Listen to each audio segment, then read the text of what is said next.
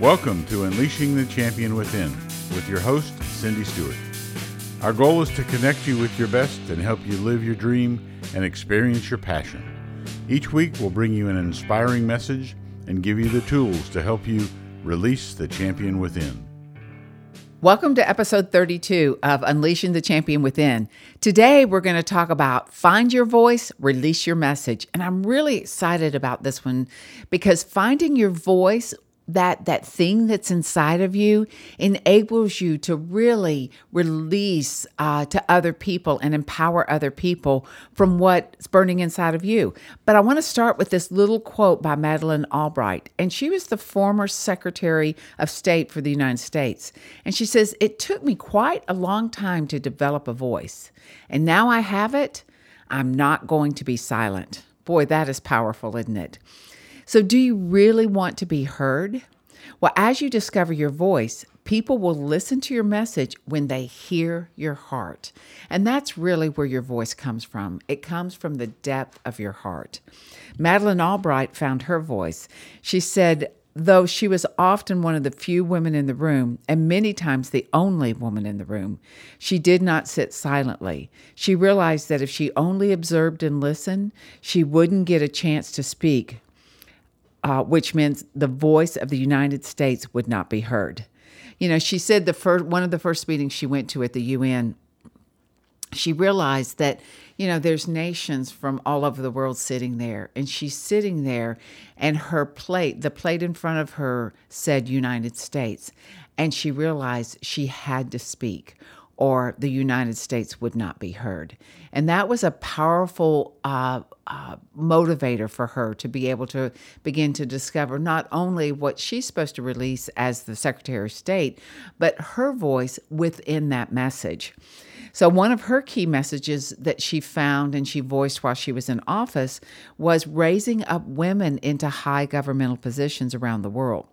She believed that the problems were better understood and the solutions really had a fuller perspective when men and women work through them together.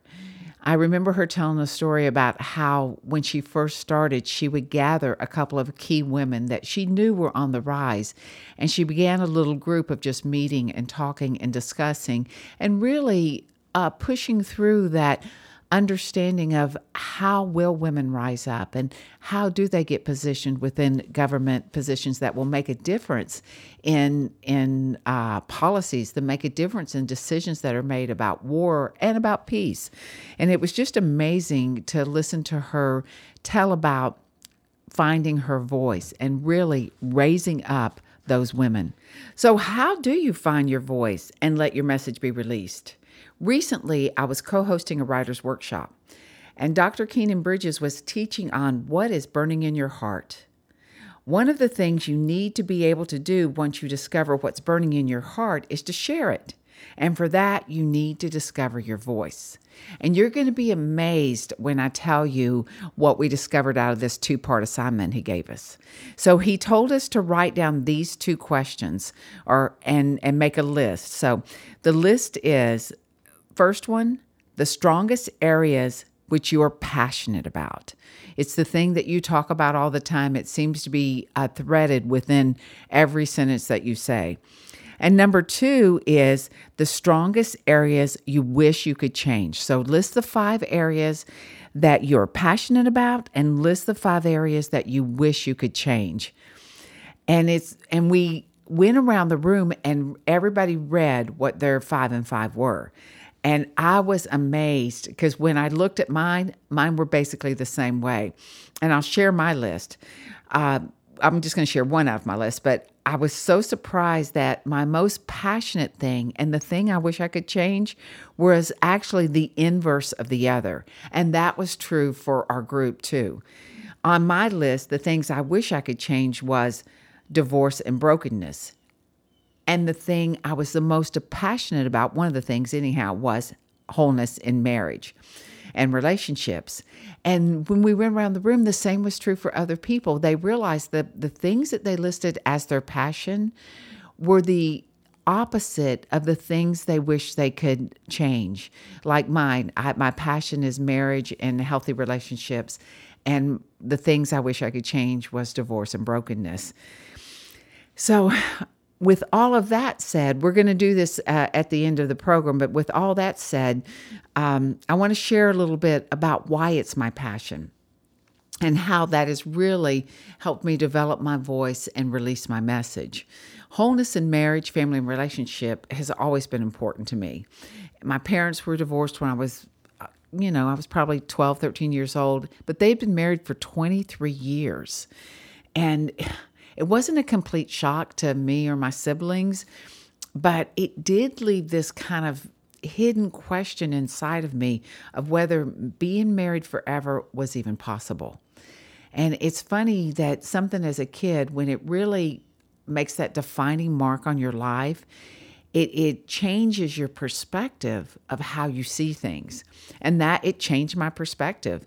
I know that over the years, I really developed a passion for other people, helping them work through the challenges of their marriage, their family situations, their relationships, you know, working with their children. It, it just burns in me my husband and I, now we've been married for 38 years, and I, I think I did a show at the end of uh, last year called What We've Learned in 38 Years of Marriage. You can go back and look that up.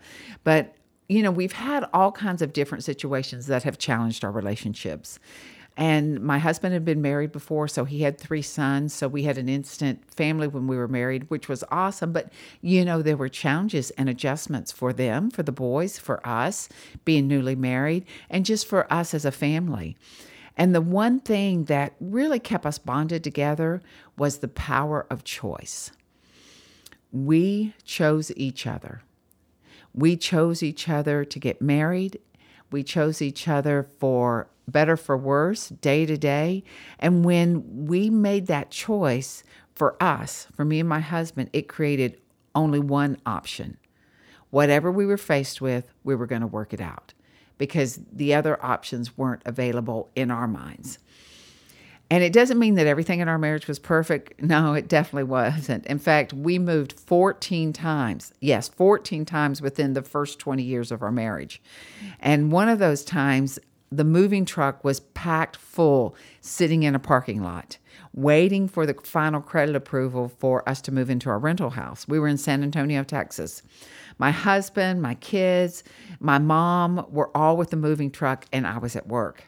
For two hours, my husband kept calling me at saying, have, have you heard anything? Have you heard anything? Waiting to hear that our credit was approved so we could get moved in. Fortunately, the movers, they were super nice, super flexible. But the more my husband called, the madder my boss got. And it was just like every time the phone rang, because I, don't even think I, I don't think we had cell phones back then, but every time my office phone rang, she would peer over at me and I knew it was him. And I told her, I said, there's really nothing I can do about it. We were so stressed out. I thought, gosh, I hope we don't have to sleep in a hotel with the moving guys, my mom, my kids, all that craziness. But uh, it worked out. And of course, we got moved in that day. But we chose each other. We stood together. You know, I wasn't mad at him for calling me. He wasn't mad at me because I didn't get the credit approval right away. And and we didn't care that my boss was mad at me. Everything that we went through, we just remembered that I have you and you have me and we're going to get through this together. So, no matter what the issues have been over these 38 years kids, jobs, moving, money at the end of every situation, at the end of every day, we chose each other. So, that's the way our mind works. And I really have that passion to help marriages remember that they chose each other for a reason. And that when things go wrong, that there is change that can happen because they choose again each other. Anyway, I want to challenge you guys to set aside some time and go through these two steps. Number one, list the strongest areas five of them that you're passionate about, things that just burn inside of you. And then list five of the strongest areas you wish you could change. And just see how that works for you. See how that helps you uncover your voice. Uh, see if you have things in your passionate list that are the inverse or the opposite in, in the things that, that you wish you could change. And see where is your voice coming alive? What is your message about those things? And as we close, I, I want to share one little additional perspective on releasing your message. Madeleine Albright had a little silent voice within her, which was part of her apparel. It's, it was part of her ensemble. It began when she was at the UN right after the Gulf War, and Saddam Hussein compared her in the papers to a unparalleled serpent. She just happened to have a snake pin and wore it the next day as they discovered Iraq, discussed Iraq. And the press caught onto it and said, Why are you wearing that pin? And she was like, Well, I read that Saddam Hussein compared me to an unparalleled serpent. So I thought I might wear what he thought of me. And it's so funny. Madeleine's pins became part of her signature in voicing her position loud and clear. In fact, when I saw her on her interview, she was wearing a pin deemed breaking the glass ceiling. She actually even wrote a book about all of her pins. They uh, were at the Smithsonian and they've been on tour through the United States. My favorite story of her pins was when Russia had planted a bug in the conference room near her office. The next time she met with Russia, she wore a giant bug pin. They got the message. Madeleine Albright became famous for selecting a pin each day to reflect what was going to happen for that given day. So when you think about your voice and you think about what is it inside of you, what is burning inside of you that you want to give a message to, that you want to be able to share and relate to other people. Think about this little example of Madeleine Albright, or even me and my husband, and I'm sure you have some of your own, where you just find that one thing that you want to release to other people and you find that avenue like Madeleine Albright. Not only did she voice it verbally, but she had her pen collection that voiced it uh, visually.